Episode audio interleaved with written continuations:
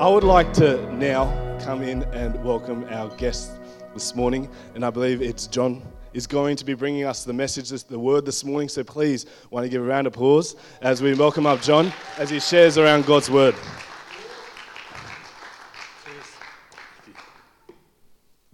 Thanks a lot. Okay. Well, it's wonderful to be here. Lights are very bright. It's really a blessing for Julia and myself to be amongst. I feel like uh, friends, even though most of you I don't know, but I feel a, a quite a strong connection.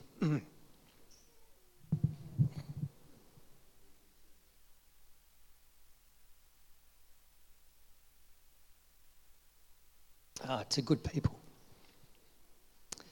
And uh, now the people, some of the people and that I've met, they're just really um, uh, so in love. Uh, I guess I would say they express the love of God very well. And uh, that's so important, isn't it? It's one thing to um, know God, it's another thing to express the love of God to the people around you. And I feel that the people here, the ones that I know better, they're really good at that. And um, it's really lovely to be um, well, I know speakers always get up and say it's a privilege to be here, but you know, it is. It is. It's, uh, it's quite something to be asked to speak on relationships. And um, as we said earlier, uh, for this part, for, for this part of the service, I'm going to be talking about relationships more in general. And then after the service, for a couple of sessions, going to be talking about uh, content from this book, which is about the seven principles for making marriage work. Uh, so a lot of the content I'm talking about is actually from a guy called John Gottman, who's done a ton of research on really what things strengthen a marriage and what things weaken and ultimately, if they continue, will destroy a marriage. It's really practical. It's really good material. It's very well known in counselling circles. I've been a counsellor for oh, over a decade now. I think uh, 12 years. Um, and I've learned, obviously, I've learned a lot about relationships. I work with individuals and couples. Um, and so I've been in this field for a while. Prior to that, I was um, in the mission field with Youth with a Mission. That's where I met Julia. Julia came out to Australia to do a mission course with YWAM, and I was on staff at the time. We did a, um, a missionary trip to Thailand at the time and then uh, a, few, a little bit of back and forth because Julia's from Austria, and so it took a while to um, to get across the line, but we got there. We got married in 2000, about five years after we met, and um, if I'm honest, I probably have learned more about love and relationships from Julia than I think from anything else or anyone else. Um, and so I just want to honour her today. She's an amazing wife, and um, and my uh, marriage has been incredibly rich. And we've got four really lovely children, um, 15 to 20. So we've sort of got a household full of teenagers and up, and um, and that's still that's delightful, and you know. It's hard work sometimes, but it's it's lovely to have to have four great kids.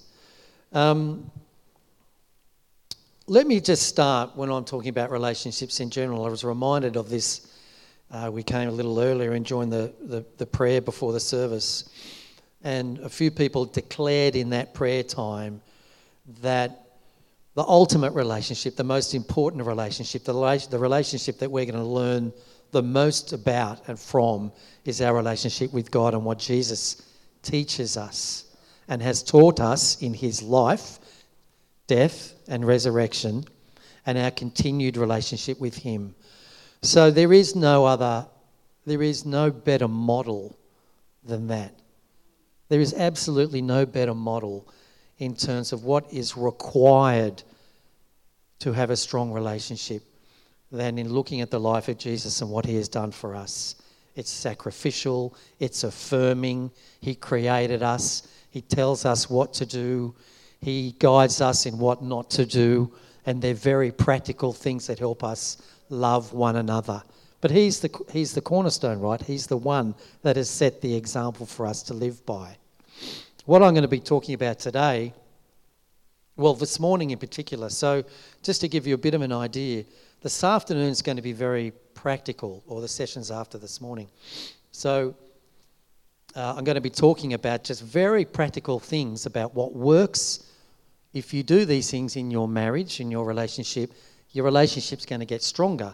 And if you do these other things, your relationship is going to get weaker.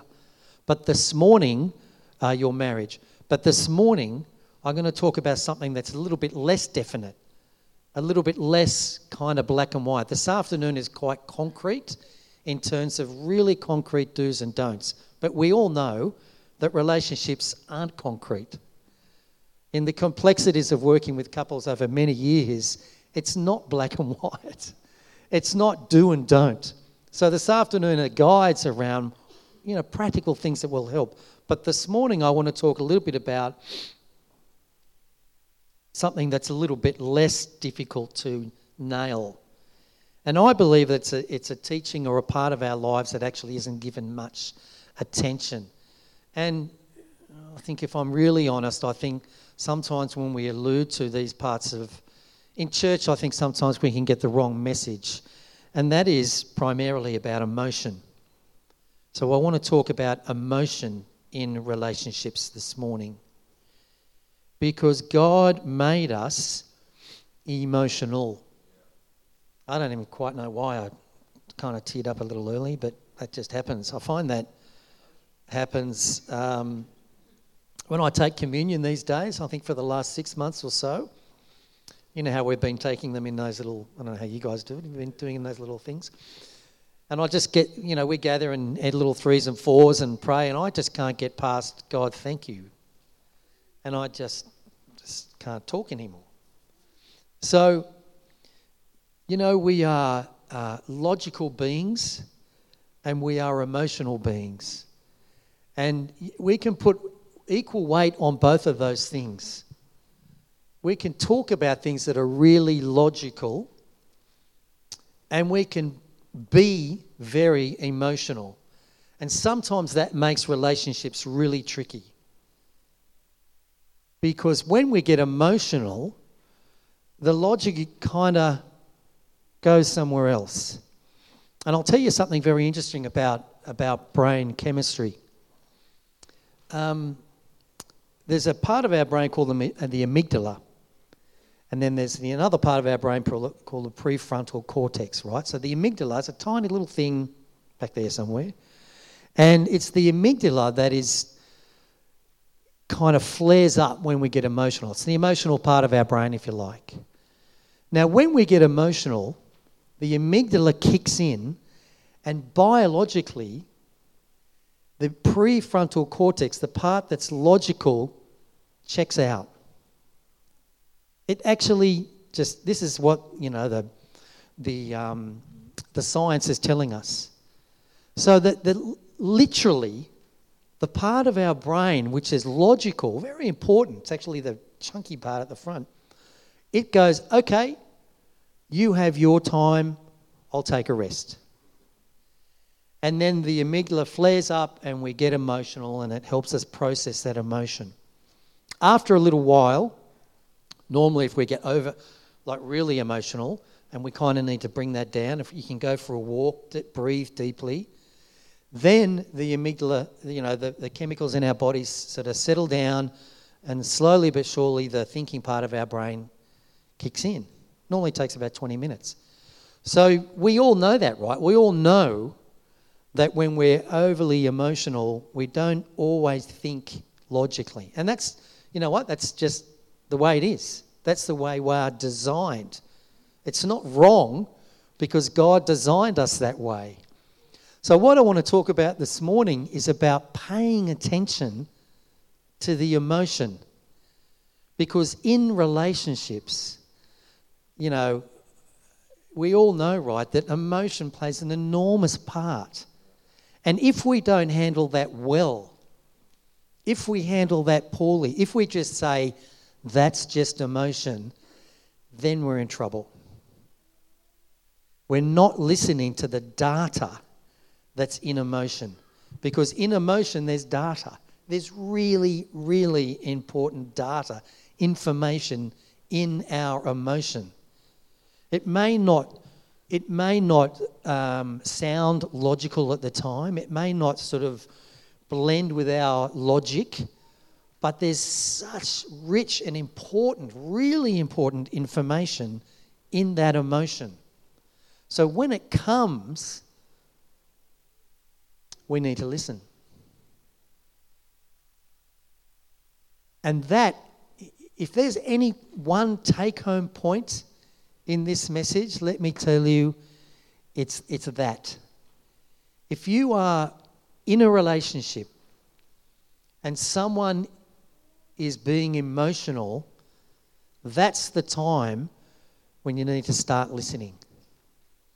And honestly, and I'm, I'm probably going to pick on guys a little bit today, but that's when guys kind of go, oh, well, let's just put that aside and, you know, kind of get on with it. Like, really? Or whatever. You know, we just don't listen to the emotion. And because, you know, we are perhaps more logical and we put more weight on, on logic. So I'm not saying one is good, or in fact, the biggest mistake is to say that one is good and one is bad. What I'm trying to say is let's get the balance right. We've got to understand that when someone is being emotional, something there's a message in there that, that is trying to come out. And we need to ask ourselves, what is that message? What what I know you may not be able to say it logically, but I need to start listening to that message. So let me give you an example. Um, so this is, hmm, anyway, this was a couple some time, a long time ago. And they come in, and in a counselling context, quite often, you know, obviously stuff will come up that is a point of difference, and they'll start discussing that, that, um, that struggle. So I'll, I'll sit back and I'll just kind of let them go at it a bit and I'll observe how they interact around that problem. So in this case, in this time, the, um, the wife was saying that she was disappointed because on her birthday, the husband had come home and wanted to take her out and just got home, was flicking through the phone saying, Where you want to go? And she was, she was um, saying that she was quite hurt by that. And in which case he kind of said, Well, why? Like, I'm, I'm home and uh, I want to take you out. Let's do something. And as she's talking, she's welling up. So I'm sitting there and I'm sitting opposite and I'm seeing her well up, kind of about, you know, sort of tearing up, crying as she speaks, and said, um, that I don't feel important if you come home and you just flick through your phone and want to take me out because it kind of communicates to me that you haven't really thought about it beforehand. And so his logical brain does what? His logical brain says, Well, I want to take you out. I want to take, let's go. It's your birthday, let's go out. And, I, and so the, the conversation's going back and forth, and I'm noticing, I'm like, he's paying zero attention to her emotion. He's just trying to make a logical point that I'm here, I want to take you out. Just because I didn't organise it, what's the problem? I'm not very organised. And then he goes and talks about his busy day and why he couldn't do that and so on. Zero chance. So, you know, stop, hang on. Are you noticing what's happening here? So, so the take home message for that is like when there's emotion, there's clearly in this instance pain, disappointment, hurt. So, what do you think is his primary job in that moment? Clearly, well, not clearly, because actually a lot of guys don't do this, is to attend to the emotion and say, darling, you're clearly upset. And, you know, I can see that you're upset. And, and secondly, and probably equally important, is to validate that emotion. I can understand that you're disappointed because you wanted me to organise something and I've just come home and tried to rush through the process. So there's two things in that story. There's two things in that story. The first one is notice the emotion. Notice the emotion. The second thing is validate the emotion.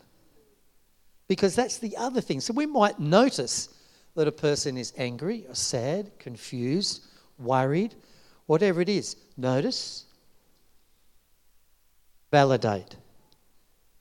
Now, we've all got a big, well, a lot of us have got a problem with this because, uh, for starters, emotions are uncomfortable.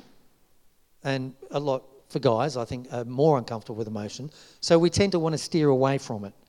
So what do we do? Most guys will try and fix the problem, won't they? Let's get logical and go, uh, okay, so um, this is a problem, what are we going to do? So the problem with that is that they just kind of, they've completely missed the emotion and trying to get to solving it. And secondly, of course, they're not validating the emotion because they haven't even noticed it.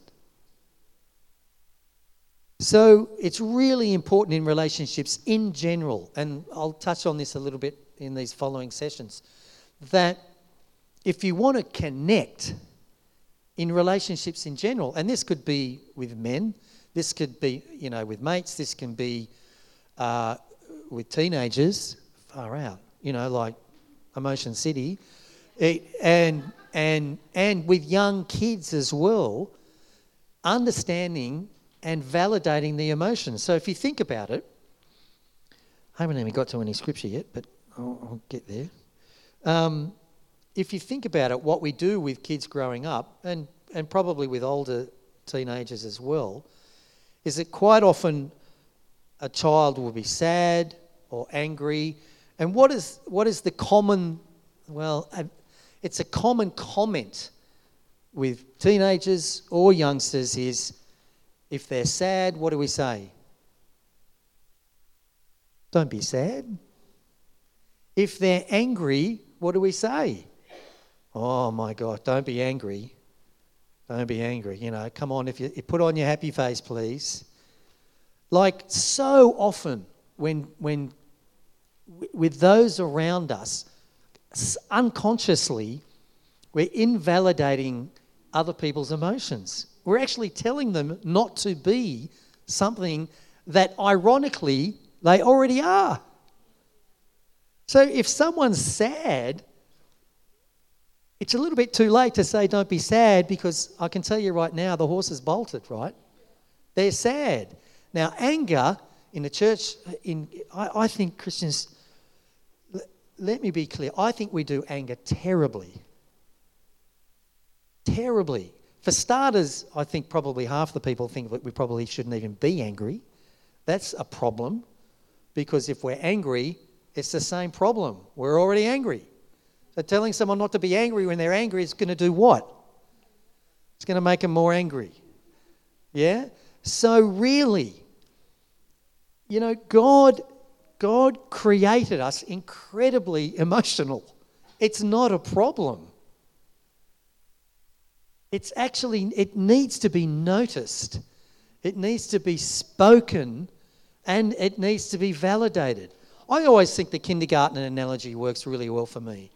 If a little boy or girl falls over, you know, preschool age and scrapes their knee, they'll run to a parent or somebody they'll trust and they'll have a bit of a cry.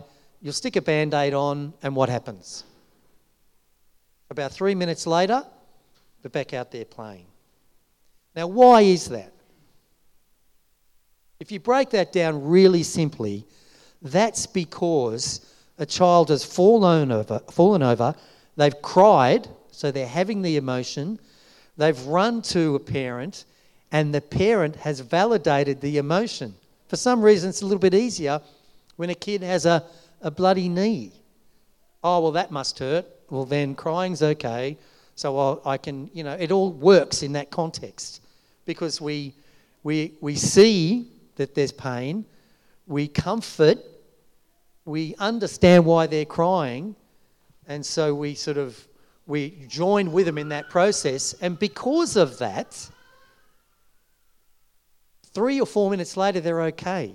And I believe they're okay partly because maybe the pain's gone away, but mostly because someone's attended to them in that pain and said, Oh, okay, you're, you're hurt. I'll hold you.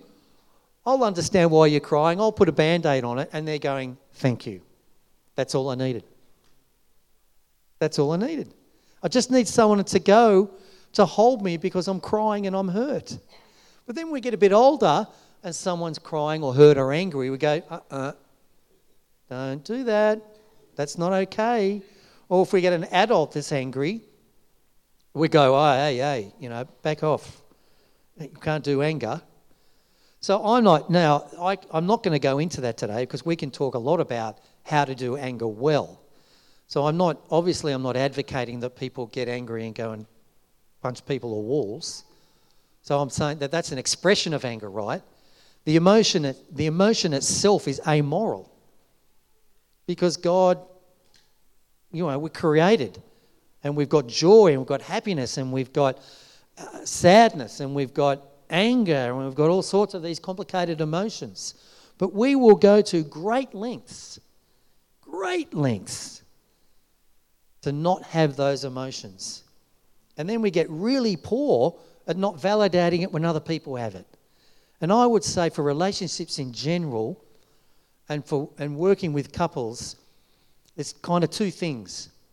One is that individually we will go to great lengths to not have emotion.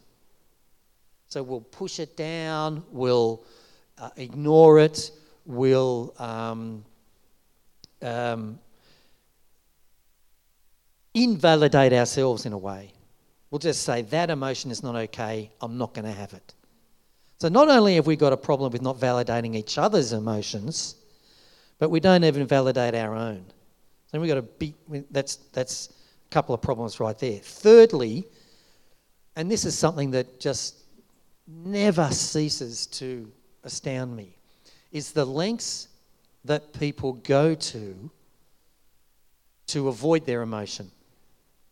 Do you know why people do porn and drugs and workaholics and, and all sorts of things, a lot of those things that, that we're doing are avoidant behaviors of what? difficult emotions and difficult experiences which create difficult emotions. So then you've got two problems. You've got the avoidant behavior, which, which is something that can become huge, gambling, right? Just, I, I, I just would prefer to sit in the dark room and pull a slot so that I don't have to think about that. I will not deal with it. And that's just something that I can do so that I can just get away from that. That is so destructive. That's the stuff that's killing relationships. The avoidant behavior is the thing that's killing the relationships. And then, and then there's the, the avoidance of the difficult emotion. So, the work in a counseling context is about creating a space where people can freely go to that underlying thing. The other stuff is kind of, in a sense, okay, when you've got these behaviors, I'm always kind of holding this question well, what are you, what are you trying not to look at? We can talk about porn and gambling and all sorts of uh, behaviors and that's an important conversation. But really, the work is, is, isn't really about that. My question always is what are you avoiding? What struggle have you not talked about? What struggle is so hard for you that you can't feel it? I was going to um, go to the Psalms because I think the Psalms are a really good example and probably no better sort of exponent of this than David, right? Have you ever noticed with some of the Psalms that David will start with something quite illogical, and then by the end of the psalm, he's gone and gone, but God, you are boom. So he's sort of gone from rant sort of to truth. Um, let me give you an example of that. So, Psalm 10. I had a few examples, but I'm running out of time, so I won't, I won't show, read them all out. But Psalm 10 starts like this Lord, you seem so far away. Why are you so far off? As though you don't care. Why have you hidden yourself when I need you most? Okay, so he's going, like, where are you? You're not here. I'm not happy. By the end of the psalm, he's saying, Lord, you know and understand all the hopes of the humble, and will hear their cries and comfort their hearts, helping them all. So he's gone from, Where the heck are you? Right? I'm in pain. Where are you? You seem so far off.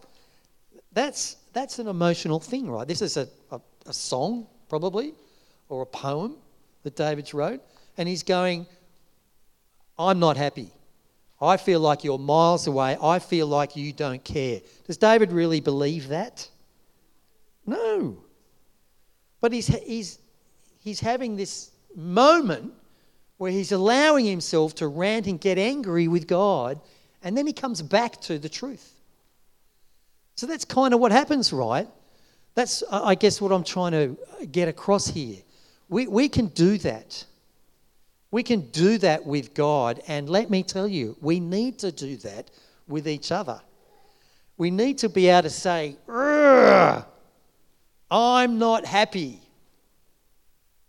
in a way that's that's not criticizing, blaming, attacking, because it, you know what we do is when we've got this pain and we don't quite know how to manage it well, what do we do? If we don't own the emotion and talk about that emotion, then it comes out as blame and criticism. That's what happens. We turn it around. My stuff becomes about you. You're the problem. You made me angry. You did this. You did that. Attack. And that's primarily because we're not owning the pain and the frustration that we have. So I'm just conscious of the clock up there and realise I've just got a few minutes to go. Can I keep going? Okay. All right, let me give you a quote from, uh, maybe some of you guys know Brene Brown. She's done this ridiculously popular TED talk. Um, I think it's the fifth most popular TED talk or something like that. She's written a lot of books on emotion. She, let me quote what she says.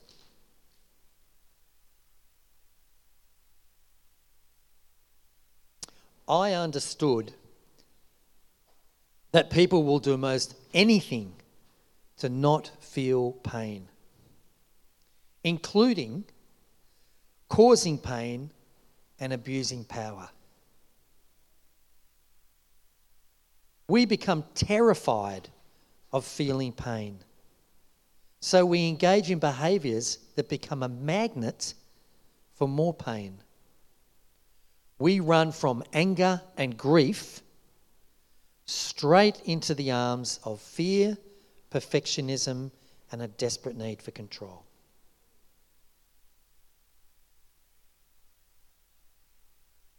So we will do, and, and, and that was what I was testifying about before. We will do anything. We will go into extraordinarily avoidant behaviors to not feel pain. And that includes causing pain and abusing power. So, what do we need to do? We need to listen. We need to listen to our own emotions. And we need to validate those emotions for ourselves. And secondly, and importantly, we need to listen to and validate the other emotion, the other person's emotional experience. And in relationships, and again, especially for guys, this is probably the most important piece of information I can give you in the context of relationships. Listen to the emotion and validate it. When the person close to you, whether it's your husband or wife or boyfriend or girlfriend or even your teenager or even your, you know, child or grandchild, when they're having some an emotion, don't don't just block it. Don't tell them not to have it. Look at it, stare at stare the person in the face and say, I can see you're really hurting right now. That's what didn't happen in that counseling story I told you before. He completely, he was so busy trying to justify his action or inaction that he completely missed the person, the most important person in his life, completely missed it. I sat there and I, I, I was just like, can't believe you're missing this. But, you know, we've all been there, haven't we? And then so, and so those two things are incredibly important. And then we might need to think a little bit about what are my avoidant habits or behaviors? What am I doing to not listen to my own emotion? Or importantly, what am I doing in the life of the other to miss their messages to me? Because once you once you can do that well in a relationship context, then you're really, you know, it's, uh, and I see it in the counselling room so often when, I, when we finally get around to the person noticing the other, I can just, I can see the person who's trying to be understood just, oh, wow, I think you're getting it. I think you're getting it. That's so profound. And so instead of it being a thing that separates relationships, it becomes the glue that, that starts to bind relationships together. It's so effective. I can't tell you how many times I've seen it done poorly and how the people just can't get away from each other, can't get far enough on the couch. And then when it's the opposite, when they see the emotion and attend to the emotion, boom. It's just so obvious in the room.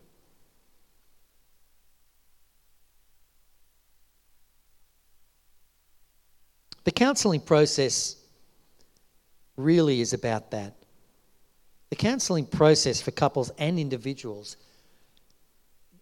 I don't know, I want to say almost sadly, is about creating the space so that people can have that emotional experience and be validated. That's kind of it. And that could happen with a, in a relationship, you know, with a bit of concentration and a bit of understanding, you can do that. It's really not rocket science. But you have to understand it, of course. You need that. You need to understand that emotion is important information, and we dare not invalidate it. Maybe I'll just wrap up, and if the keyboard player can come up.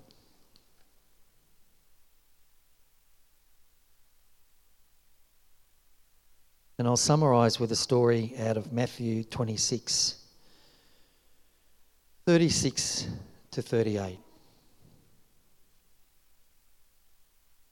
Then Jesus went to his disciples to a place called Gethsemane. So, this is just before, this is the lead up to the most painful and difficult time in, in Jesus' road to the cross, just those last few days and he's having a really, to say the least, a really hard time, right? He doesn't actually want to accept the road. Let me read it. Then Jesus went to his disciples to a place called Gethsemane. And, and he said to them,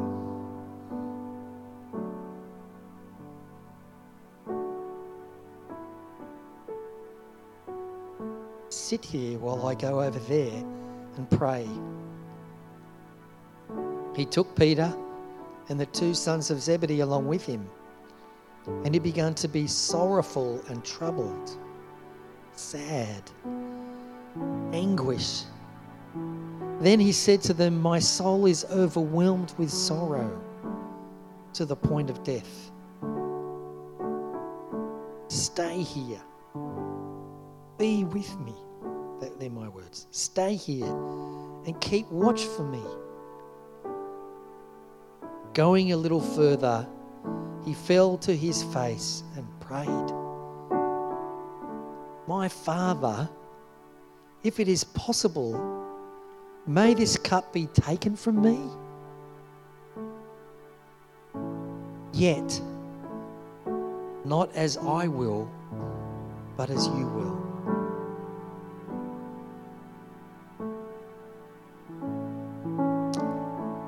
Jesus' great triumph over sin and death required a journey of pain and sorrow. To the point where he asked if there was another way, but then still said, I'll, I'll do it. But that point of pain and sorrow for him was really, obviously, incredibly difficult.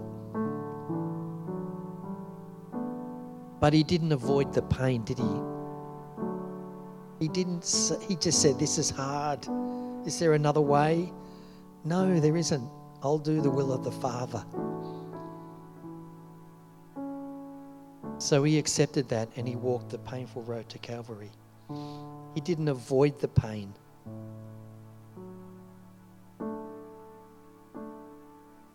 But a part of him wanted to.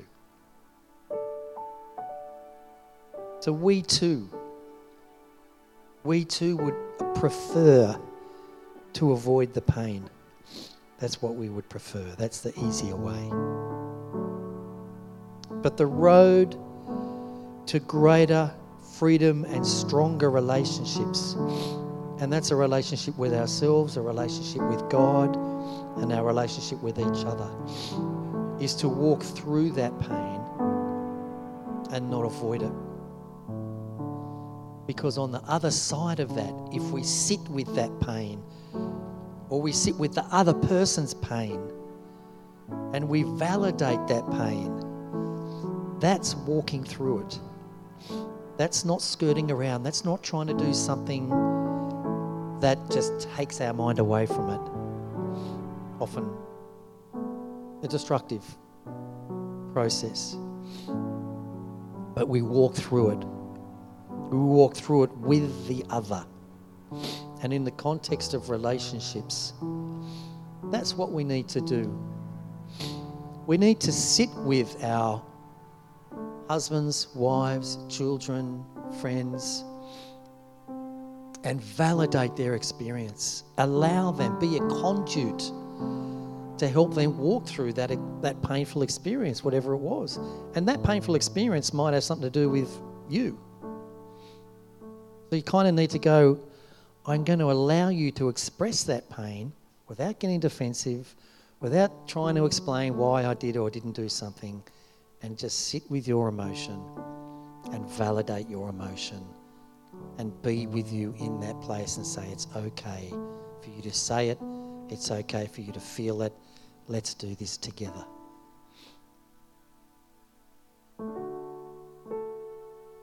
So I think I'll finish on that note, just to say and encourage you, I hope, that feelings and emotions are a big part of the way God made us. A big part. It's not the only part.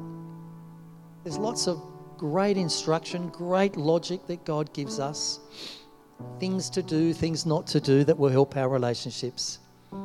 But emotion is a, is a big part of how He made us.